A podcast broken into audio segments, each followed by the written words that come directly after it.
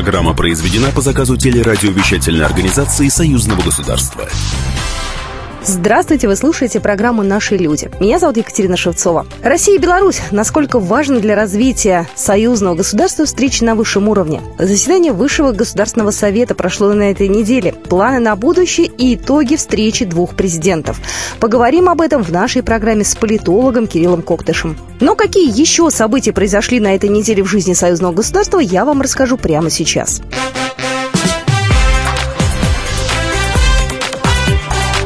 Главное за неделю. Сближение законодательства России и Беларуси обсудили союзные депутаты на 54-й сессии парламентского собрания в Бресте. Участники почтили память погибших в Великой Отечественной войне. Председатель Госдумы России Вячеслав Володин отметил важность сохранения мира. Мы должны помнить э, о мудрости и героическом поступке наших предков, которые сложили здесь головы, защищая нашу страну. Поэтому, конечно, находясь здесь, э, в первую очередь думаю, что все осознают э, и риски, и ответственность при принятии решений. Глава Палаты представителей Национального собрания Беларуси Владимир Андрейченко также возложил цветы к вечному огню мемориального комплекса «Брестская крепость-герой». Наверное, символично, что именно вот в годы Великой Отечественной войны, благодаря э, единству наших народов, прежде всего, э, мужеству, героизму, мы выстояли в той войне.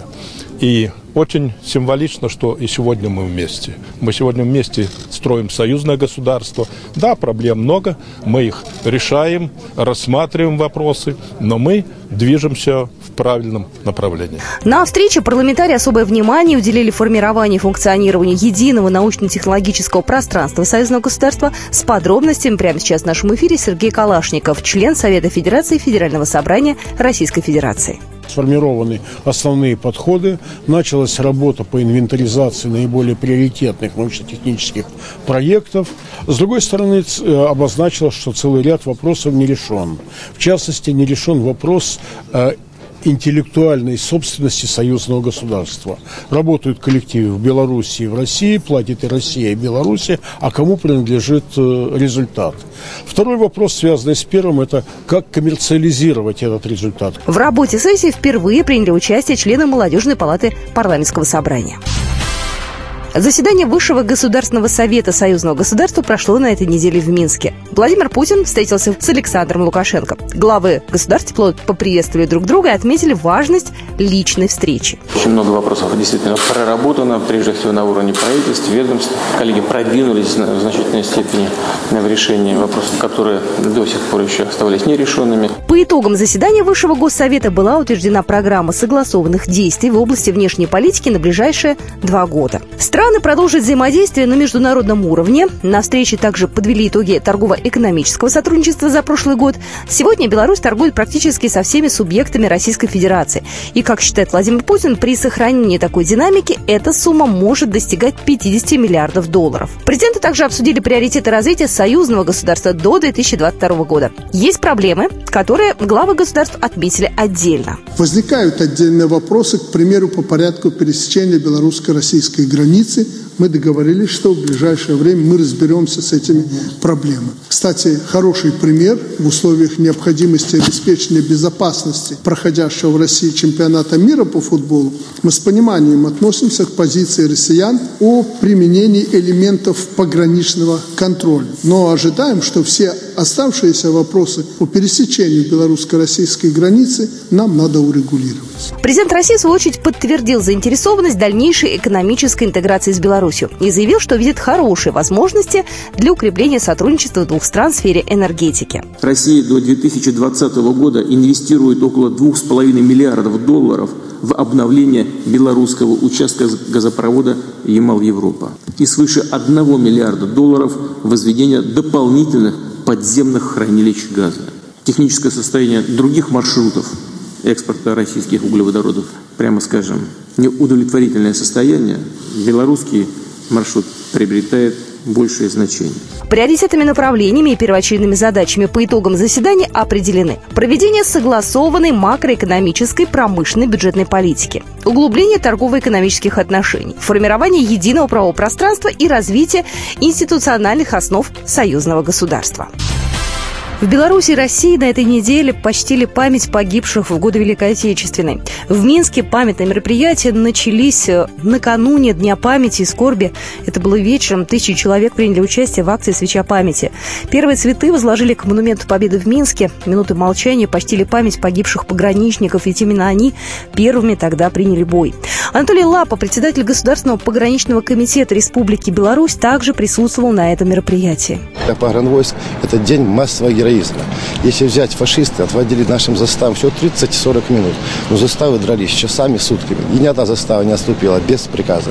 И вот сегодня мы везде на всех заставах проведем так называемые уроки мужества, митинги, где еще раз донесем до нашего поколения, пограничников, что как нужно любить Родину, охранять ее и всегда порого держать сухим. Жители Бреста приняли участие в масштабной военно-исторической реконструкции последнего мирного вечера 41 года. Сотни человек прошли колонны от Брестской крепости по улицам города. И ночью Брестской крепости прибыл бронепробег «Дорога мужества». Сотни людей несли цветы к могиле неизвестного солдата у стен Кремля в Александровском саду. В церемонии приняли участие президент России Владимир Путин с главой правительства Дмитрием Медведевым. Участники второго международного бронепробега союзного государства «Дорога мужества» возвращаются домой. Я напомню, пробег стартовал 16 июня от Поклонной горы из Москвы. И в рамках пробега более 15 единиц раритетной техники проехали по маршруту Москва-Брест-Москва. Участники преодолели путь в 2300 километров. Маршрут бронепробега совпадает с местами обороны советских войск в 1941 году. И это мероприятие приурочено к 77-й годовщине начала Великой Отечественной войны. Руководитель межрегиональной общественной общественной организации «Военно-техническое общество» Алексей Мигалин поделился своими ощущениями от этого пробега. Белорусская сторона принимает просто замечательно. Экипажи машин, настроение приподнятое в связи с этим. Белорусы как были нашими братьями, так и остаются. За время движения наши колонны, одни только восторженные отзывы, э, все положительно. В связи с этим хочется сказать, что администрация Республики Беларусь, э, районов отрабатывает все по полной.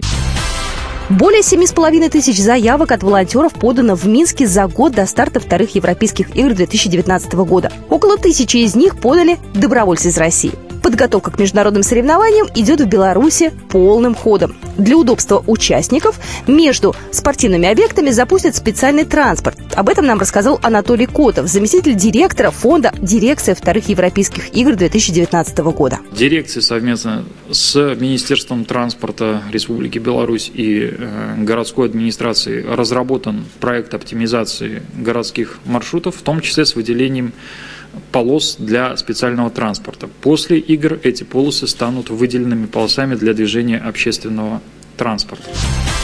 И еще немного спорта. Чемпионат мира по футболу – это главное спортивное событие. Сборная России во втором туре группы А в Санкт-Петербурге победила команду Египта со счетом 3-1 и практически гарантировала себе выход в плей-офф чемпионата мира. Премьер-министр России Дмитрий Медведев смотрел матч чемпионата мира между сборными России и Египта вместе с белорусским премьером. За Россию болели вместе с белорусским коллегой Андреем Кобяковым. Победа, написал Дмитрий Анатольевич под их совместной фотографией в социальной сети Facebook.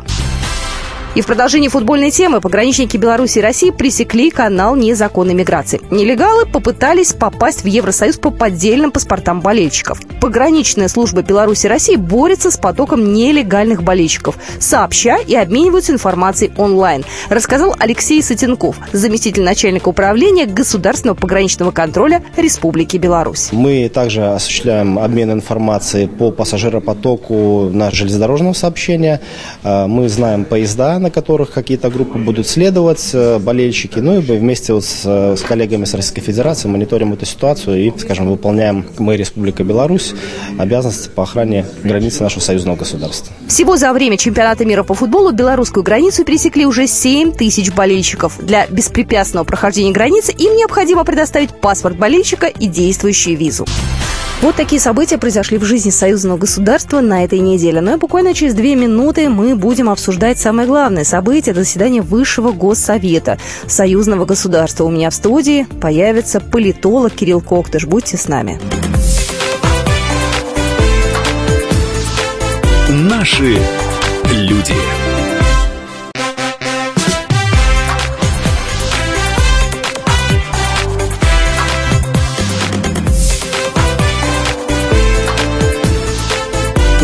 Наши люди.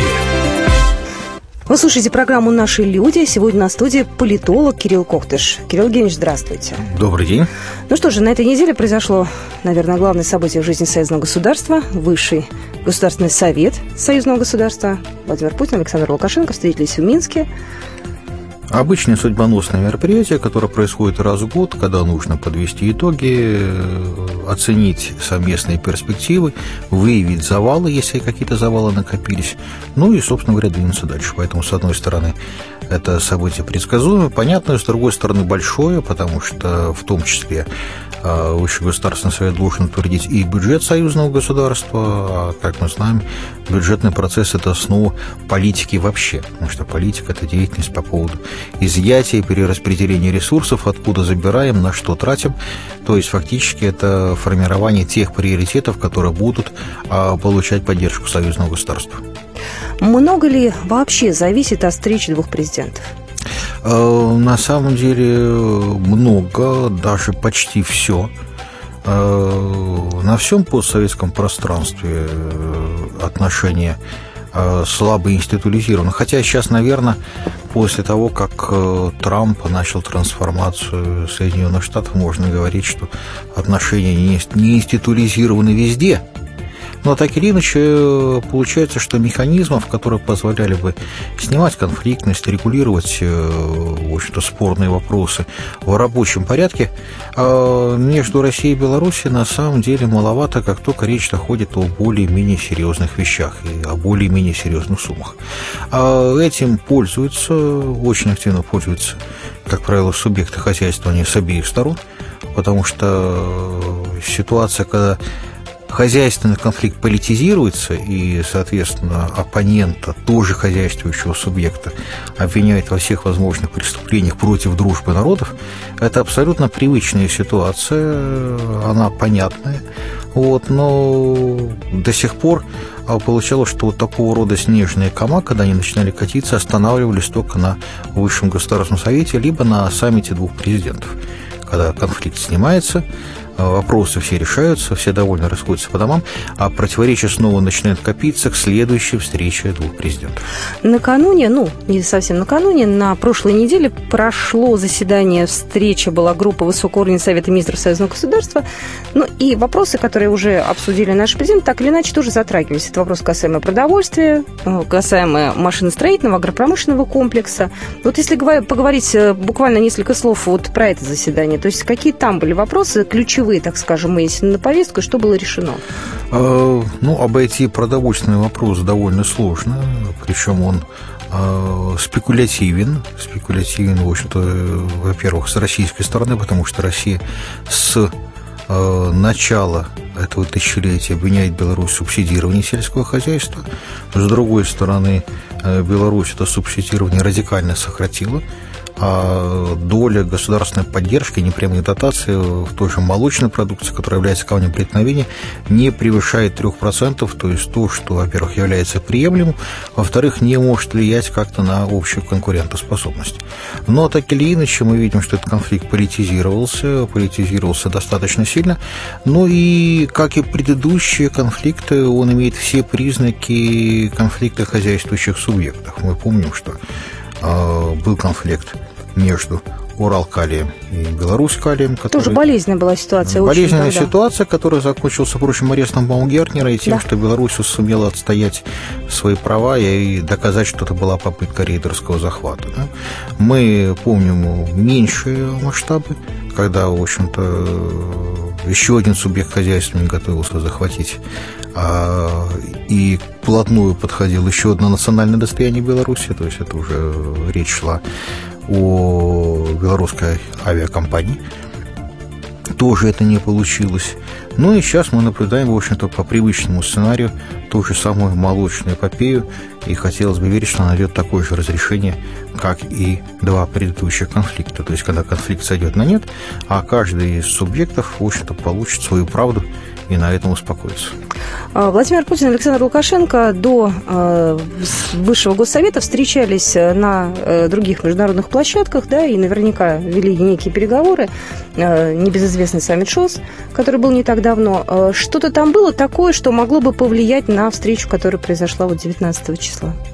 Ну, сам по себе саммит ШОС, э, понятно, что он формирует политику серьезно надолго, формирует региональную политику. Фактически это новый блок безопасности и новый блок доверия, который возникает на евразийском континенте. А вещь, которая, наверное, не могла не подвергнуться обсуждению, в общем-то, вполне детальному, это, собственно говоря, факт подписания Беларусью а, безвизового режима с Китаем. Ну, мы не знаем всех подробностей. Есть обычный безвиз, как, например, он действует в Беларуси для а, граждан более чем 100 стран, когда можно прилететь без визы на 3-5 дней и, в общем-то, не испытывать никаких проблем. Правда, у тебя одна точка прилета и одна же точка отлета. То я думаю, что никаких проблем это, естественно, не создает. Но, опять же, здесь какие-то нюансы могут быть. Поэтому здесь нужно смотреть на детали самого соглашения и внимательно изучать после того, как оно будет опубликовано. Как это отразится на российско-белорусских отношениях вообще на союзном государстве? Знаете, первая мысль, которая приходит, где Китай, да, и где союзное государство? В чем ну, пересечение? Я думаю, на самом деле Китай активный партнер и России, и Евразийского союза, и, Беларусь. и Беларуси. А Китай крупный инвестор, э, и Китай рассматривает Беларусь как ту индустриальную площадку, которая э, может э, стать общем-то, объектом сотрудничества и производить промышленную продукцию в масштабах всего российского рынка. Ведь все-таки не будем забывать, что Беларусь является единственной страной постсоветская, которая не допустила деиндустриализации, которая сохранила индустрию, причем индустрию не просто завода, но и рабочий класс, инженерный класс, систему воспроизводства инженерного рабочего класса. То есть все это сохранило в полной мере, а, и до сих пор это был эффект, э, ну, скажем так, дебаркадера ванной потому что сама Беларусь может потребить не более 10% от той продукции, которую она способна производить. Понятно, что для нее нужны просторы, для нее нужен евразийский рынок, а где-то какие-то вещи нужно модернизировать, где-то переходить ну, на новый технологический уровень, но, с другой стороны, главный капитал, главная составляющая для этого, имея в виду человеческие руки, имея в виду ноу-хау, имея промышленные мощности и так далее, и существует школа производства в Беларуси есть.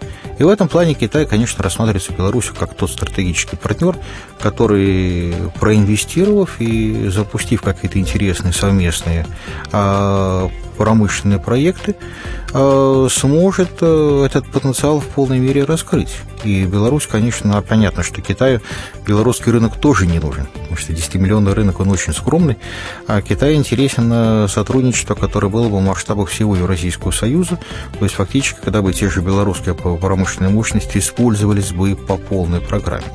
И здесь, конечно, был э, долгий такой период, когда Беларусь пыталась договориться о том же самом с Россией, то есть это в течение трех лет были разные заходы, были разные, в общем-то, попытки заговорить более или менее либо умелые, либо неумелые, потому что ситуация, когда, в общем-то, э, белорусские чиновники демонстрировали э, высшую степень профессионализма, таких, таких ситуаций крайне мало. Вот, тоже честно скажем. Вот, поэтому здесь э, возникла ситуация, что в программу импортозамещения российский Беларусь не попал, стала, э, в общем-то, вытягивать свою промышленность за счет Китая. Ну, то есть, если сейчас построен а, большой камень, это, соответственно, белорусско-китайский технологический парк, который может производить достаточно многие вещи, а, на него, естественно, существует большой расчет. Ну и понятно, что здесь, э, с одной стороны, планы понятные, с другой стороны, деликатные стороны этих планов, конечно, нужно обсуждать. И, конечно, нужно понимать, как э, в рамках союзного государства, как в рамках Евразийского союза, эти замыслы будут реализовываться. До настоящего момента как-то учитывалось влияние Китая или его к нему относились немножко, может быть, менее серьезно? Да нет, я думаю, Россия всегда учитывала влияние Китая. Здесь никаких неожиданностей для России нет.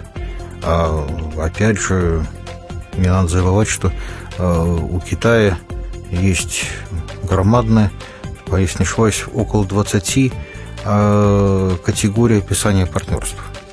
То есть есть там все погодное партнерство, есть стратегическое партнерство, там э, ну и так далее. Так вот, э, единственная сторона, которая подпадает в категорию номер один, называется глобальное стратегическое партнерство, это Россия. Оно, естественно, предполагает э, достаточно большие совместные планы, достаточно большие совместные амбиции. И здесь э, речь, э, наверное, идет просто о согласованности различных аспектов, как общий замысел может быть реализован, воплощен с интересов всех субъектов политических, имея в виду и субъекты союзного государства, а на следующем этапе имея и субъектов, имея в виду и субъектов Евразийского союза. Мы продолжим программу «Наши люди» буквально через две минуты. Будьте с нами.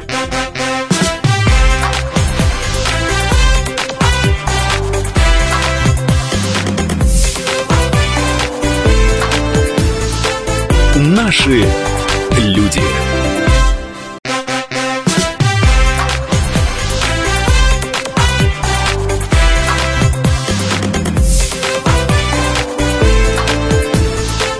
Наши люди.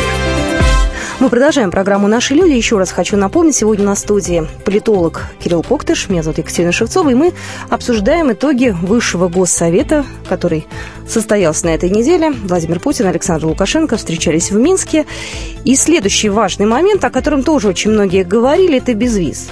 А, мы сейчас воплощаем, как мне кажется, вполне удачно спортивный безвиз. Это когда болельщики из э, стран Европы могут пересекать границу э, Беларуси и приезжать к нам сюда в Россию без э, виз, имея паспорт болельщика. Это некий эксперимент, который сейчас воплощается, как мне кажется, опять же, вполне удачно. Будет эта практика повторена уже на вторых европейских играх в следующем году. Что нам даст э, вообще без виз? И можем ли мы вообще отказаться от виз и от каких-либо документов? И чем нам это полезно, и чем нам это может быть опасно? Ну, при, скажем так, э, разумном подходе это будет принесет гораздо больше пользы, нежели издержек. То есть понятно, что э, любое сдерживание, любое закрывание, оно в первую очередь реализуется или является выражением осознанием собственной относительной слабости, что закрываются от сильного.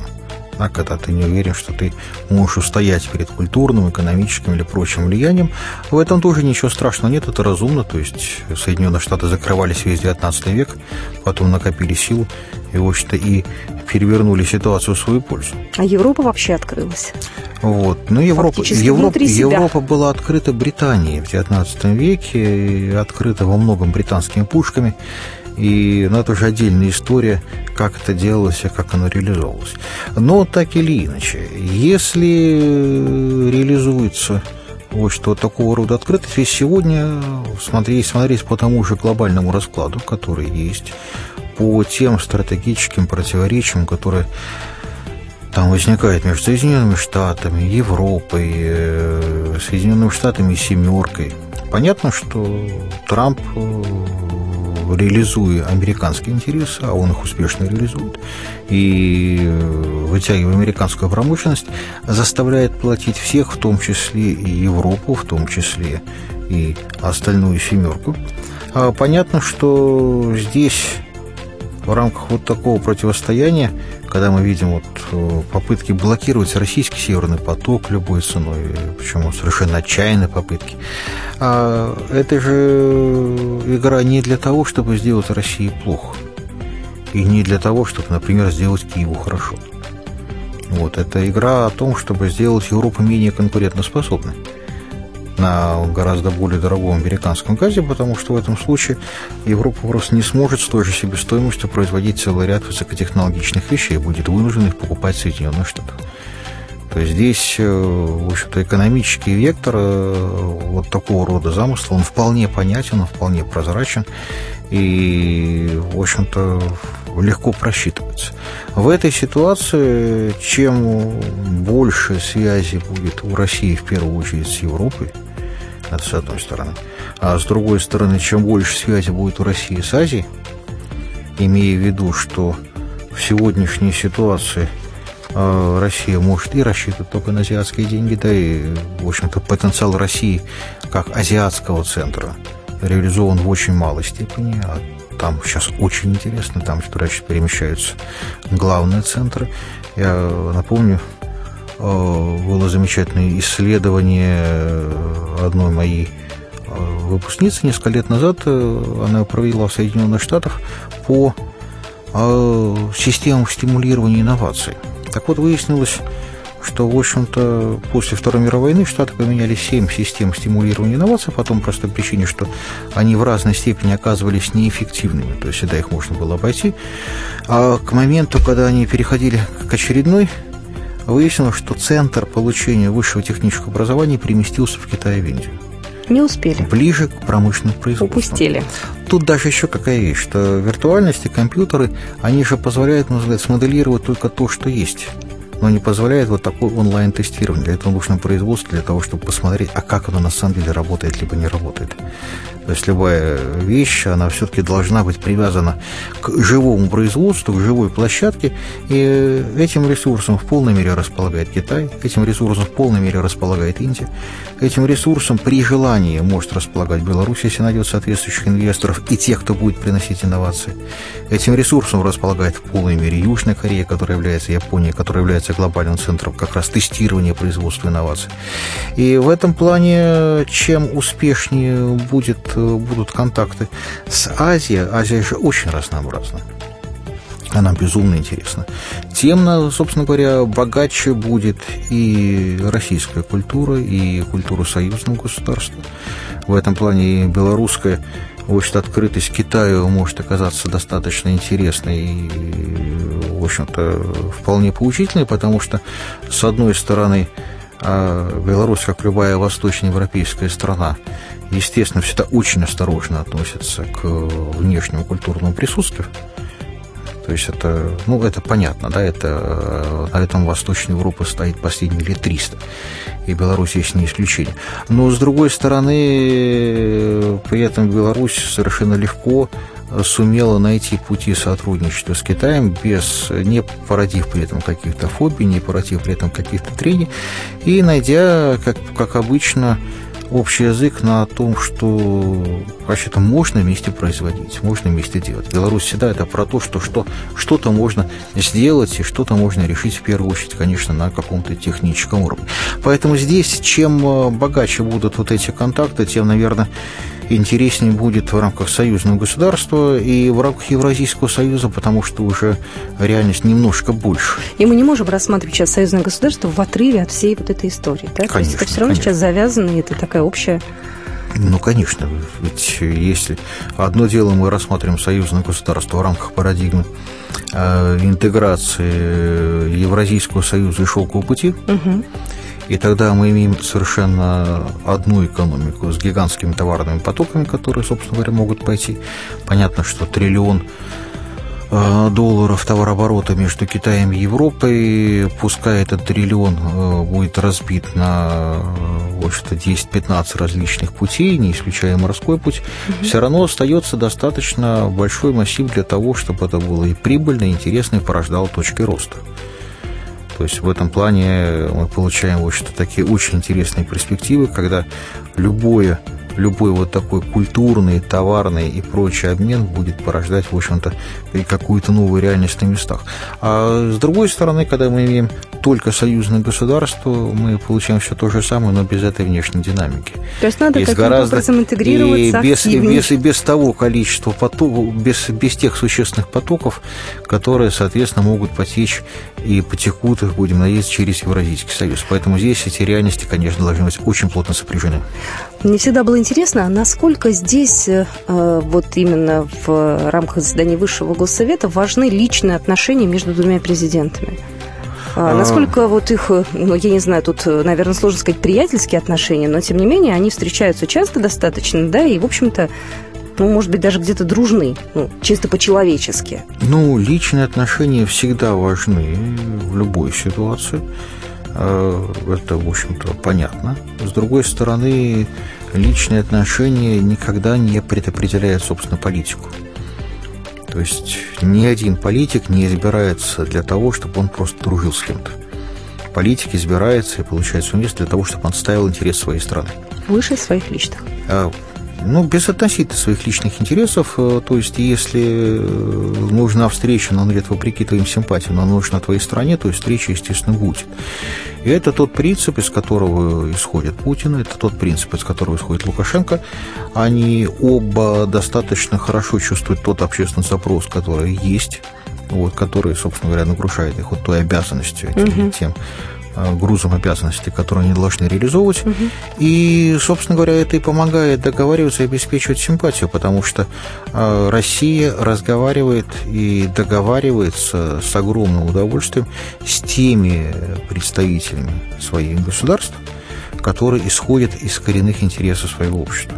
Потому что в этом плане получается предсказуемая, понятная вещь, потому что личные интересы не могут измениться – частные интересы тоже могут быть пересмотрены, а стороновые интересы нет. Это гораздо более инертная вещь. И в этом плане те договоренности, которые базируются на вот этой вот основе, как правило, оказываются очень прочными и очень устойчивыми. Поэтому здесь я думаю, что ситуация взаимно комфортна. У нас осенью пройдет э, форум регионов, пройдет он в Беларуси. А, насколько важны те договоренности, которые сейчас были вот достигнуты на Высшем Госсовете, насколько они будут являться уже такими основополагающими для формы региона? Они создают рамку.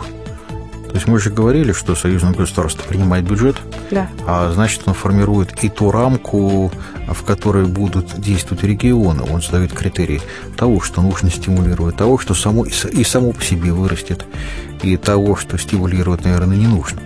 Поэтому тут э, ведь при распределении бюджета это формулирование денежным образом, что хорошо и что плохо с точки зрения союзного государства. Что нужно поддерживать, вот, э, что развивать, что культивировать и так далее. Поэтому естественно, что форум регионов реализуется в той рамке, которая вот, что будет сформулирована э, бюджетным проектом союзного государства. Присматриваются ли наши соседи по постсоветскому пространству к тому, что происходит э, в союзном государстве? Ну, Казахстан на сегодня а, традиционно пытается балансировать между различными центрами. А, я думаю, что Казахстан на сегодня, понятно, что у Казахстана есть Евразийский союз, этого более чем достаточно. Угу. Для того, чтобы а, чувствовать себя вполне в общей команде на каких-то равных правах, тем более, что не будем забывать, что в плане лоббирования своих интересов через Евразийскую экономическую комиссию Казахстан наиболее успешен. То есть то, чего удалось достигнуть Казахстана, не удалось достигнуть ни одной из четырех других стран. То есть в этом плане Казахстан показал, как можно красиво лоббировать через Евразийскую комиссию, угу, как угу. можно проводить для себя решения. Поэтому я думаю, что ЕЭК его вполне устраивает. А что касаемо Армении, мы сейчас будем как раз наблюдать переопределение а, скажем так, ну, армянской идентичности, которая понятным образом останется очень близко к такой, которая она есть сегодня, но, может быть, появятся какие-то новые нюансы, какие-то новые детали, учитывая, что, по сути, мы имели э, смену карабахских, карабахских элит на, и на ереванские элиты. А это, в общем-то, немножко другие акценты реализация того же самого, немножко другой стиль. Я думаю, что мы с вами обязательно встретимся, когда будет повестка форума регионов, потому что, э, опять же, поищем связи. Вот, будет это у нас уже осенью. Кирилл Евгеньевич Коктуш у нас сегодня был в студии. Спасибо большое. Спасибо. До свидания. До свидания.